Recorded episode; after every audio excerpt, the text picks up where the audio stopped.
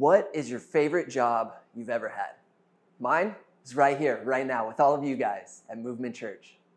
But my second favorite job was at a place called Family Video. Now, given that title, and if you're of a certain age, you could probably guess that Family Video was a movie rental place. Anybody remember those? At its heyday, Blockbuster was the biggest one, like dominated everybody else. But Family Video was also there, and they actually outlasted all the other movie rental places. What is a movie rental place? It's like if Netflix was a store, it's just like shelves and shelves of movies that you can borrow for a couple bucks for a couple of days. Now, I worked at Family Video from the year 2013 until I moved here to Las Cruces in late 2015. And so I was there during the height of streaming. And so the number one question people would always ask me is how does this store exist? And my answer was always the same I have no idea, but I'm glad it does. That was my second favorite job because I love movies, and so free movies is a great perk to have at a job. I'm decent at customer service, so it really wasn't that hard of a job. And so I had a great time working at Family Video. But it was at Family Video that I first became passionate about picture quality, about the difference between DVD and Blu-ray. Anybody else out there care about that? At this point, we probably, it's kind of a, a nonsense argument, like it doesn't matter that much because we don't even really use Blu-ray anymore. Everything is streaming. But the picture quality of streaming, it's 4K, it's HD, it's closer to the Blu-ray picture quality than it is to DVD. In fact, just the other day, my wife Cynthia and I were babysitting. And so we threw a DVD on for our daughter and the kids that we were watching. And as soon as we put it on, we both looked at each other and at the same time went, ew. We reacted so strongly. We honestly, it seemed like something was broken. Like, is it really this bad? It's because we'd been watching streaming, we'd been watching 4K, like we had gotten used to a certain way of seeing things. And when we went back to that older technology, there was a noticeable difference. And that difference was the best way that I could explain my experience when I first got glasses. For the longest time in my life, I was fighting getting glasses. I knew deep down that I needed them, but I would say stuff like, you know what, I can see good enough. I don't really want to go through all that hassle or the headache of going to get glasses.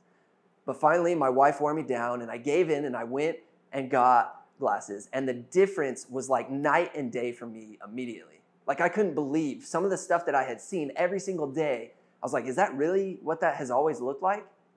Like trees are not just this blurry green shape, like you can see leaves individually on there. Like when I'm trying to get somewhere that I've never been to before and I'm following the directions on maps, like I can see the name of the street before I'm right up on it and have to slam on the brakes. And everyone who rode with me in a car before I got glasses, I'm sure is like now thanking God that they're actually alive and survived. Um, but it was just a noticeable difference for me right away.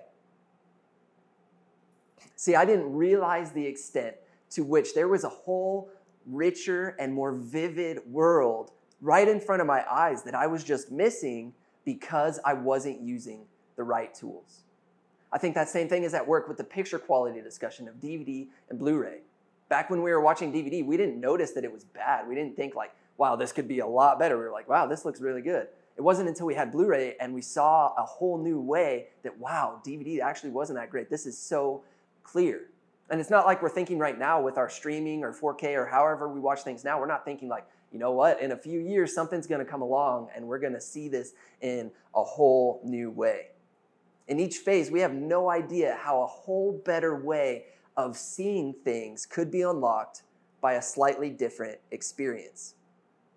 And I think this principle is at work in our actual lives. See, so many of us, I think, miss out on a deeper and better life simply because we aren't using the right tools. So many times, I know for me personally, I feel like life just flies right by me, like I'm skipping across the surface of life, and, and I can't fully grab hold of a moment before that moment is gone. It feels like I'm just jumping from one thing to the next rather than sinking down into the fullness of each day and experiencing the fullness of it. Can, he, can anyone else relate to that? I think that a lot of us can because experts have actually found that on average, we are only fully present in the moment for two waking hours of each day. Two hours. Let's say that we get eight hours of sleep. I know that's generous for a lot of us, it tends to be less than that. But let's just say eight hours of sleep a night. That means that if we're only fully present for two hours out of the day, that's 10% of each day that we are fully present to the moment. It's not a lot. Jesus said in John 10, verse 10, I have come that they may have life and have it to the full. And I don't imagine that when Jesus said that, life to the full, I don't think he was speaking about just two hours of each day, just 10% of each of our day that we're living life to the full. I think he had so much more in mind. But so many things can get between us and doing what Jesus said, living life to the full. So many things can obstruct our vision of the vivid and full life that is right before our eyes. Sometimes for us, the challenge is in finding the right rhythm. We go from moment to moment without any intentionality. We bounce around each day, and by the time we get to the end of the day, we couldn't tell you actually what even happened. Sometimes for others of us, the challenge is just difficult circumstances. It's hard to enter into the goodness of life when life doesn't feel good. Maybe for you, you're going right now through a difficult situation. Maybe it's a divorce, Maybe it's a, a scary diagnosis for your physical health or your mental health. Maybe it's just the uncertainty of not knowing where the money will come from to be able to make it by. It's hard to enjoy the goodness of life when life just keeps throwing punch after punch and knocking us back. For others of us, the challenge is simply that we're just too busy, that we live in a much too hurried pace of life.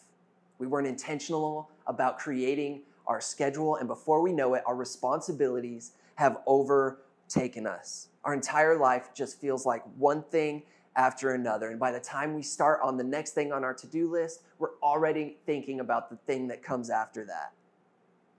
For some of us, the good life evades us simply because we're too focused on the wrong things. We don't mean to spend that much time on TikTok, but it's so easy to just keep scrolling. We don't mean to play eight hours of video games, but it's so much fun. We tell ourselves it's just to be one more episode, and then we blink and it's 3 a.m. and we finished the whole series. We don't think that we have a phone addiction, but our screen time report tells quite a different story. Maybe for you, the challenge is in tending to the things that seem small. So many times we let ourselves off the hook by saying things like, you know, it's not that big a deal if I don't drink enough water today. It, it doesn't matter that much if I don't get enough sleep. It's not the end of the world if I miss a day of praying. And before we know it, days turn into weeks. My point in bringing all this up isn't to shame anyone. I've gone through all of these. I'm probably guilty of a few of these right now. And so I don't bring any of this up to shame. My point is to show us that we all have room to improve, that we all have areas where what we are not seeing is keeping us from the good things that God has for us. As Pastor John Mark Comer put it, people in a rush don't have time to enter the goodness of the moment. And that's what I want for all of us to be able to fully enter the goodness of the moment. To, as Jesus said, live life to the full. And I want that partly for you, just because to enter into the goodness of the moment is a good thing in life. But ultimately, the reason that Jesus wants us to live life to the fullest, the reason that we should enter into fully the goodness of the moment is for the sake of other people. See, we miss out on a lot of things when we hurry, but one of the most important things that we miss is what God wants to do through us. When we rush, we don't see all that Jesus has for us or what Jesus wants to accomplish with us. What we miss is the fact that to be fully present in the moment is to be fully open to the Spirit. That rich, vivid life that's just in front of our eyes that we're missing out on, it's ultimately a life that is in full cooperation with God's Spirit.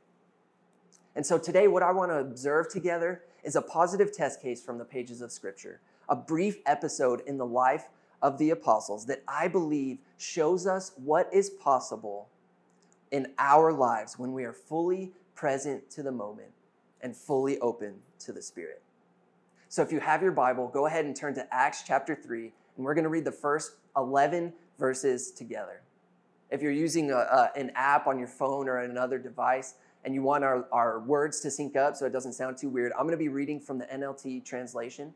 But for all of us, I want us to take a moment before we dive into this passage and to take special notice as we read through it together for allusions to vision or seeing or words like look or see.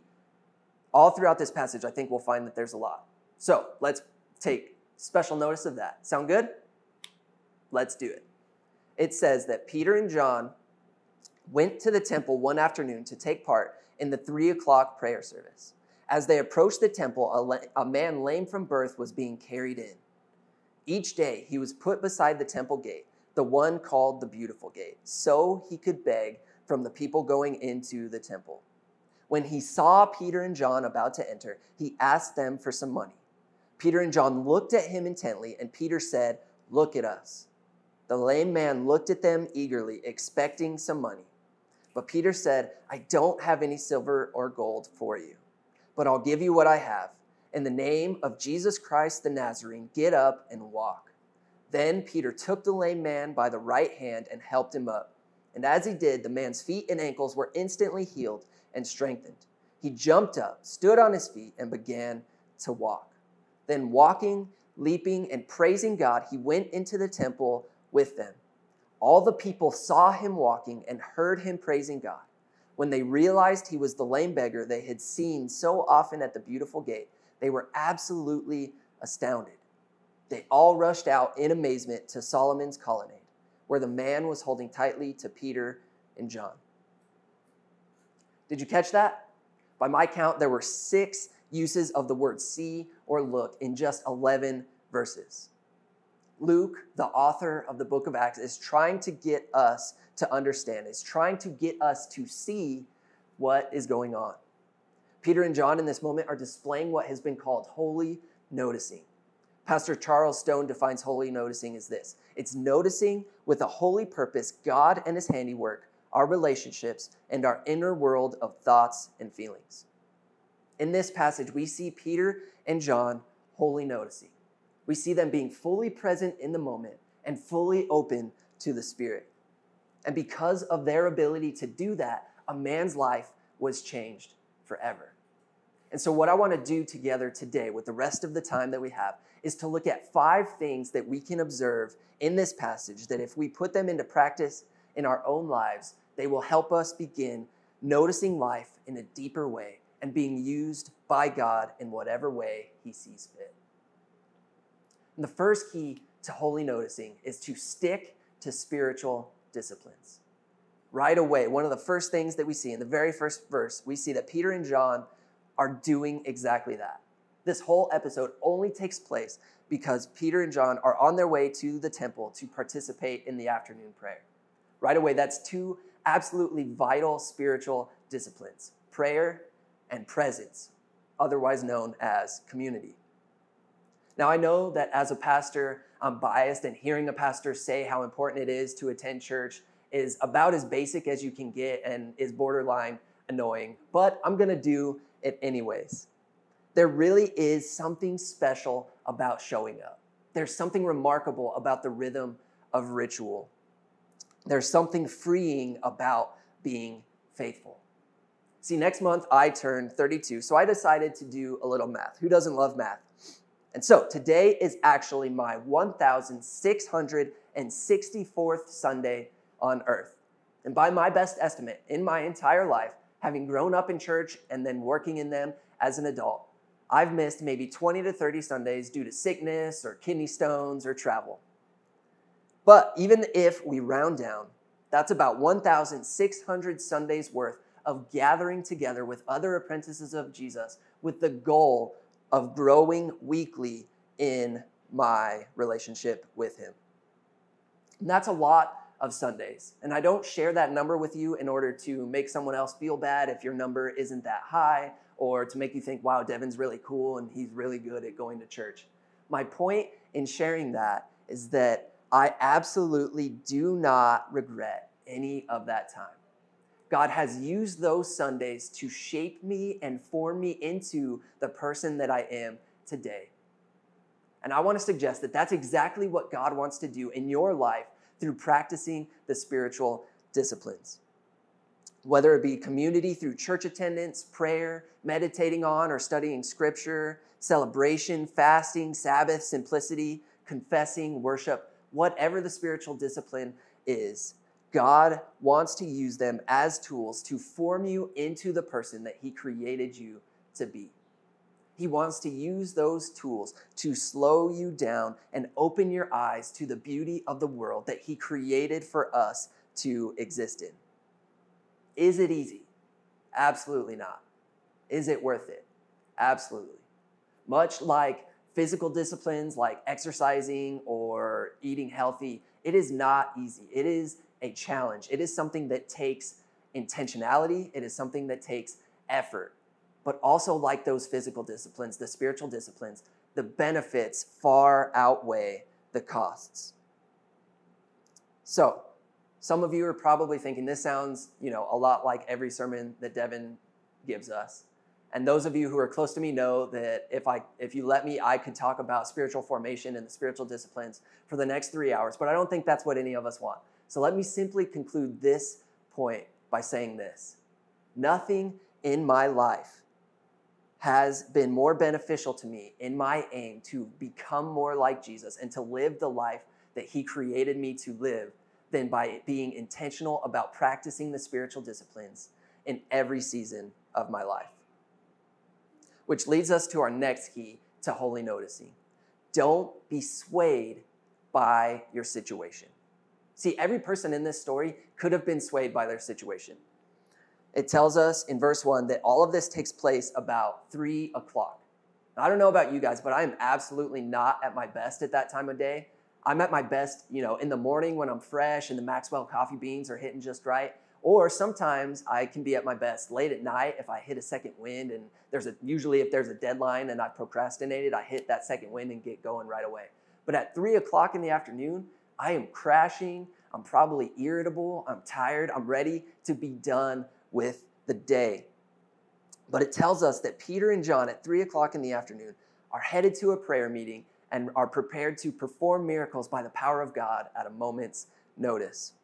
Their availability, despite their situation, is inspiring and it's convicting, but it's not nearly as inspiring or convicting as what we see as the uh, what happens in the life of the unnamed man that they encounter. See, I think sometimes when we read Bible stories, we get super focused in on the details, like they're bullets on a page, and sometimes we tend to miss that these are real people that we're reading about. And so I want to focus in on the details, but to keep in mind that this man who was lame from birth is a real person. And so we're told that he was unable to walk since the day that he was born. That would be difficult even now. That is a difficult thing to go through. But think about how he had to go through that back then. There were no wheelchairs back then, there were no accessibility laws, and really there wasn't a whole lot of consideration of what his experience would have been like from society at large. And yet, we find that this man also had a rhythm, that this man had a ritual. It tells us that every day he was placed by the temple gate, which means also that every day he had to be taken back home from the temple gate. And this placement, I think, makes sense because presumably people who are going to temple are going to be more generous, more willing to give alms, give to the poor. Um, and so he would was probably thinking, you know, they're more likely to give to me something that's going to help me pay my bills. But I imagine that that routine carried with it a lot of hurt and pain for this man, a lot of rejection for him. I'm sure it was a lot of what Willie James Jennings has called a daily repetition of pain. I'm sure there were days where he came home with nowhere near enough money to provide for his financial needs. I'm sure every day the looks of pity at best and contempt at worst that he had to endure from the religious took a toll on his emotions. And I'm, I'm sure above all else, simply the injustice of his reality was a challenge to his faith. And yet, he wasn't swayed by his situation. Day after day, week after week, year after year, he showed up in the hope that he would receive something that would help him. But imagine if he had given up. Imagine if he had been swayed by his situation. Imagine if that morning he woke up and his buddies showed up at his apartment and were like, "Hey man, you know, it's time to go. Let's let's come lift you up. We're going to take you down to the temple again today." And he said, "You know what, guys? Not today. I'm over it. This isn't working for me. I'm sick of the way that people look at me. I'm sick of just this entire situation. I'm going to stay at home today." If he had given up, he would have missed out on what God had for him. See, I believe the truth for all of us, I believe the truth that he learned that day is that God does some of his best work through some of our worst pain. The third key to holy noticing is to slow down enough to be interrupted. See, in this account, Peter and John, they were headed somewhere. They had things to do. They got the notification on their iPhone to head to the beautiful gate. Traffic is light. They headed down there, um, and we aren't told that if they were intentional and they left early enough because you know what? Always be early. Um, we don't know if we they left intentional, left some margin for an encounter like this, or maybe they were actually just running super late and you were like, you know what, this is more important. We're going to be even later. We aren't told either way. But what I think is safe to assume is that they were both in tune enough with the Spirit to know that hurry is not a spiritual virtue. As Pastor Chris said a few weeks ago, love moves at the speed of another. That's what we see Peter and John doing here. They were unhurried and they were moving and living and aware enough to be interrupted and to flip, flip that interruption on its head as a moment to let the reign of God break into the here and now. They saw this as a moment to move at the speed of this man and allow the supernatural healing power of God to break into an otherwise normal day. See, I think this is one of the biggest challenges that we face in our attempt to holy notice. See, I think a lot of times we tend to see interruptions as inconveniences rather than opportunities. We have our schedules, we have our to do list, and anything that interferes with those, that's going to incur our wrath. We don't like to be interrupted, we get angry at interruptions. But what if we began to take a different approach? What if we did what John Ortberg says? What if we cultivated patience by deliberately choosing to place ourselves in positions where we simply have to wait? What if we started doing practical things throughout the week where we intentionally put our situations where we had to slow down? This could look like a lot of different things in your life. It could look like intentionally choosing the slow lane, either in the grocery store or in traffic. It could look like being present in the moment, taking a break in the moment throughout our day to just take a few deep breaths and be aware of what we're going through. It could look like a lot of different things. But what if we actually sought out opportunities to be interrupted? We put ourselves in a situation where we could be interrupted, to leave a little bit early, to, to make room for encounters like the one that we see Peter and John go through. Could it be that God would use those intentional choices as an opportunity to use us in new ways? The fourth key to holy noticing is to see what Jesus sees. See, it was not a given that Peter and John were going to heal this man. It was not even a given that they were going to interact with this man on this day. See, Peter and John, they were probably uh, spiritually mature enough to not say this of themselves, but the fact is, is that they were important figures. They were two primary leaders in this, this early movement of people who were trying to follow the way of Jesus, to follow this resurrected rabbi. And so they could have been obsessed with their own importance. They could have been content with the work that they had already done with the Lord and just ignored this man completely. They could have just given this man what he actually asked for. They could have given him a little bit of money and not given him a second thought, which is what I'm sure uh, most of the people during that time had done. But these apostles saw what Jesus saw. They saw a deeply loved person who was in need of something that they had access to in studying this passage in preparation for today, I read a lot of observations from people who are a lot smarter than me. And scholar after scholar points out how similar this event is to how Jesus would operate when he would heal people. So much of what happens here overlaps with the pattern of Jesus when he would heal people during his time on earth. And the first step of all of these events is noticing. Jesus would notice people. He would see their pain. He would see what they were going through, and he would offer them himself. And so Peter and John learned this from Jesus, and they put the same into practice. In verse 4, it tells us that they looked at this man intently. I love that so much. Remember, before we even read this passage, we stopped to notice how many times throughout it there were allusions to vision, references to noticing, to seeing, to looking. And of all of them, this one is my favorite. Plenty of people had seen this man over the years. In fact, at the end of this passage, it says that they recognized him as the beggar that they had seen at the gate. He was a familiar face in the community. They had all seen him at some point, but none of them had ever looked intently at him. None of them had seen him with Jesus' eyes. And when the apostles did that, when the apostles looked intently at him, that look changed his life. They did what Jesus did. They noticed his pain. They observed what he was going through, and they offered him Jesus. Ruth Haley Barton says this The practice of paying attention awakens us to what is extraordinary in the midst of the ordinary. The extraordinary happens in this story. But before that, before the miracle, there was the simple practice of paying attention. There was holy noticing. Do we do that?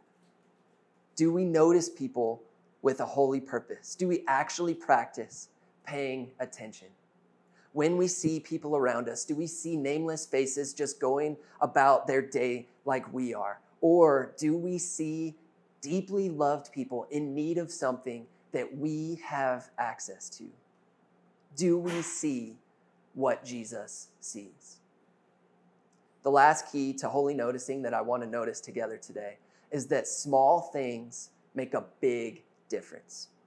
Dallas Willard says that the obviously well kept secret of the ordinary is that it is made to be a receptacle of the divine, a place where the life of God flows.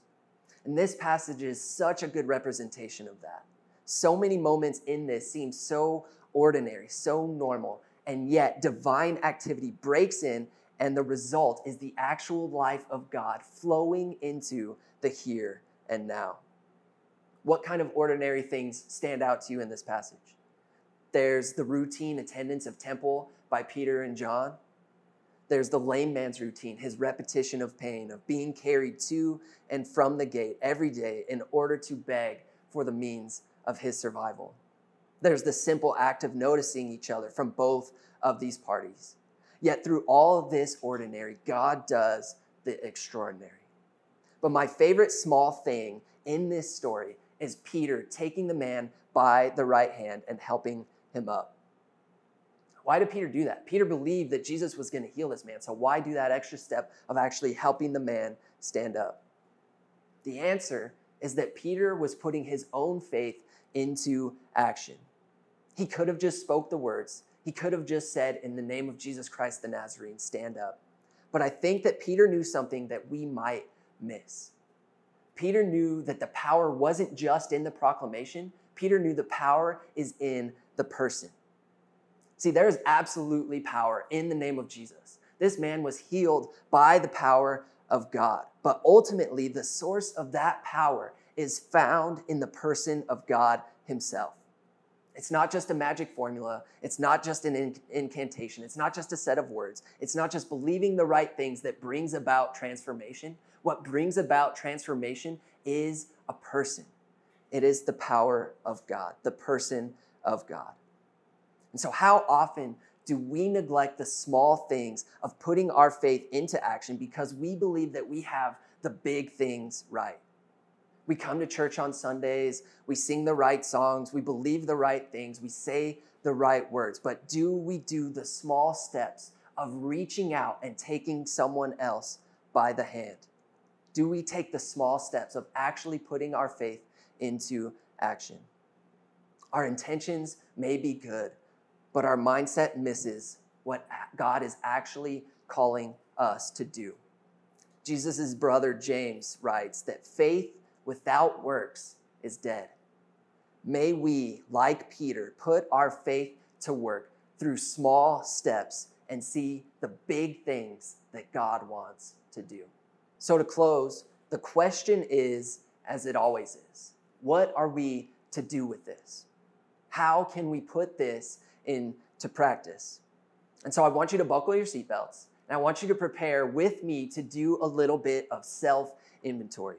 And so, what I want to do is pose a few questions to us, give us a few creative ideas of things that we can do to improve in each of these five areas with the goal of being more present in the moment and more open to the Spirit.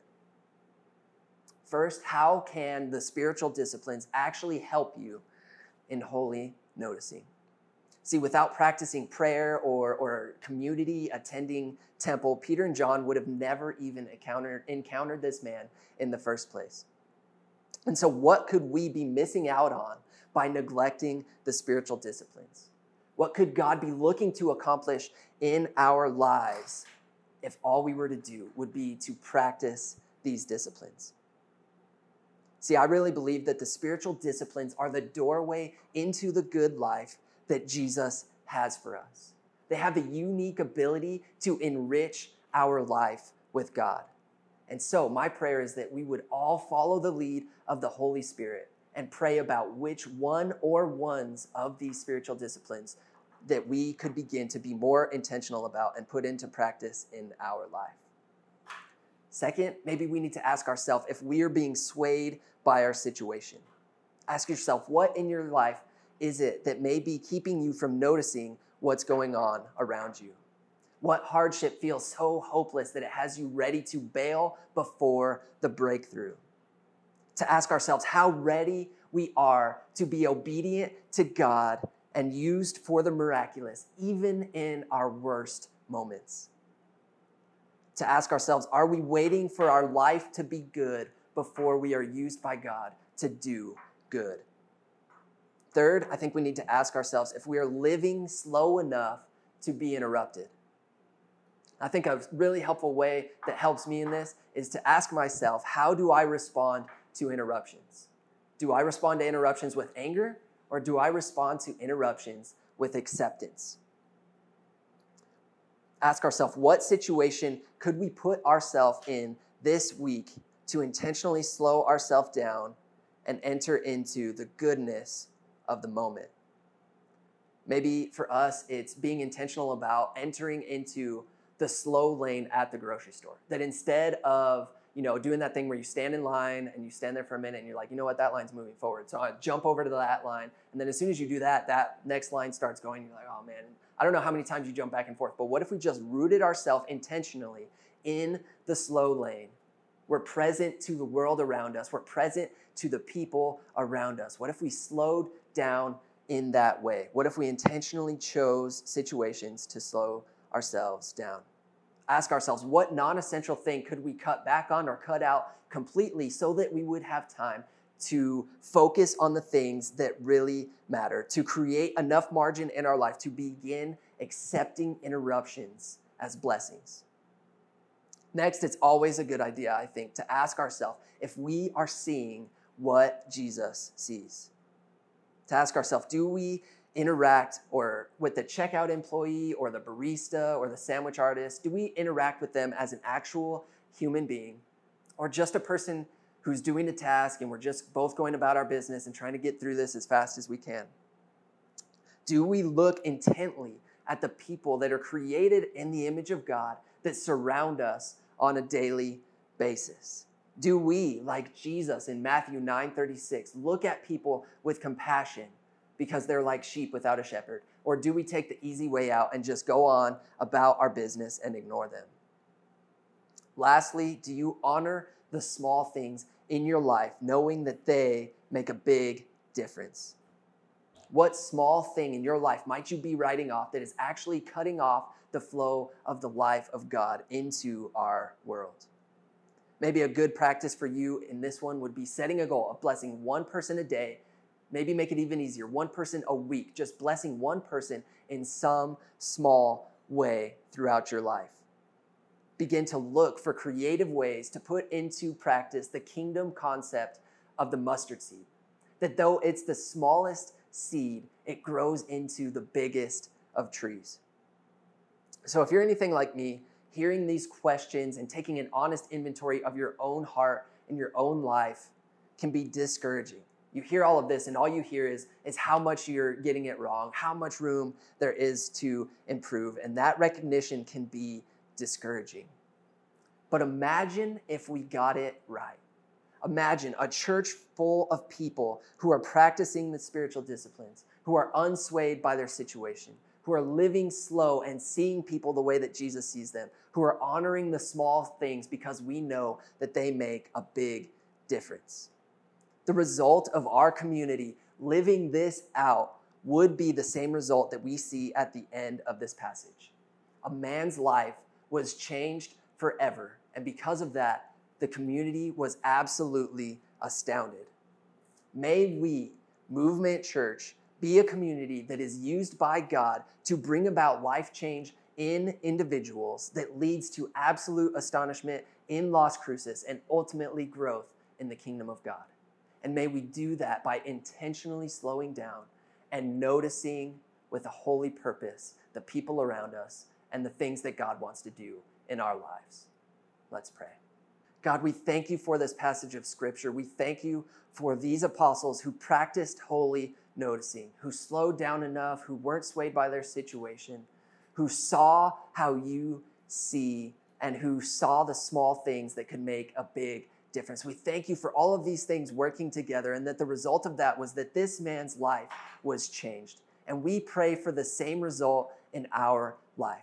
I pray that you would begin to reveal to us the things in our life that we haven't been noticing and so we thank you that you want to partner with us, that we play an active role in bringing your kingdom to earth, that your kingdom would come in Las Cruces, in our community, in wherever we are, that we would play a role in that. And we thank you that you equip us for that. And we thank you that you give us the strength to do that. And so I pray that you would open our eyes this week to the world around us and the things that you have for us. We thank you, Jesus. We love you so much. And it's in your holy name we pray. Amen.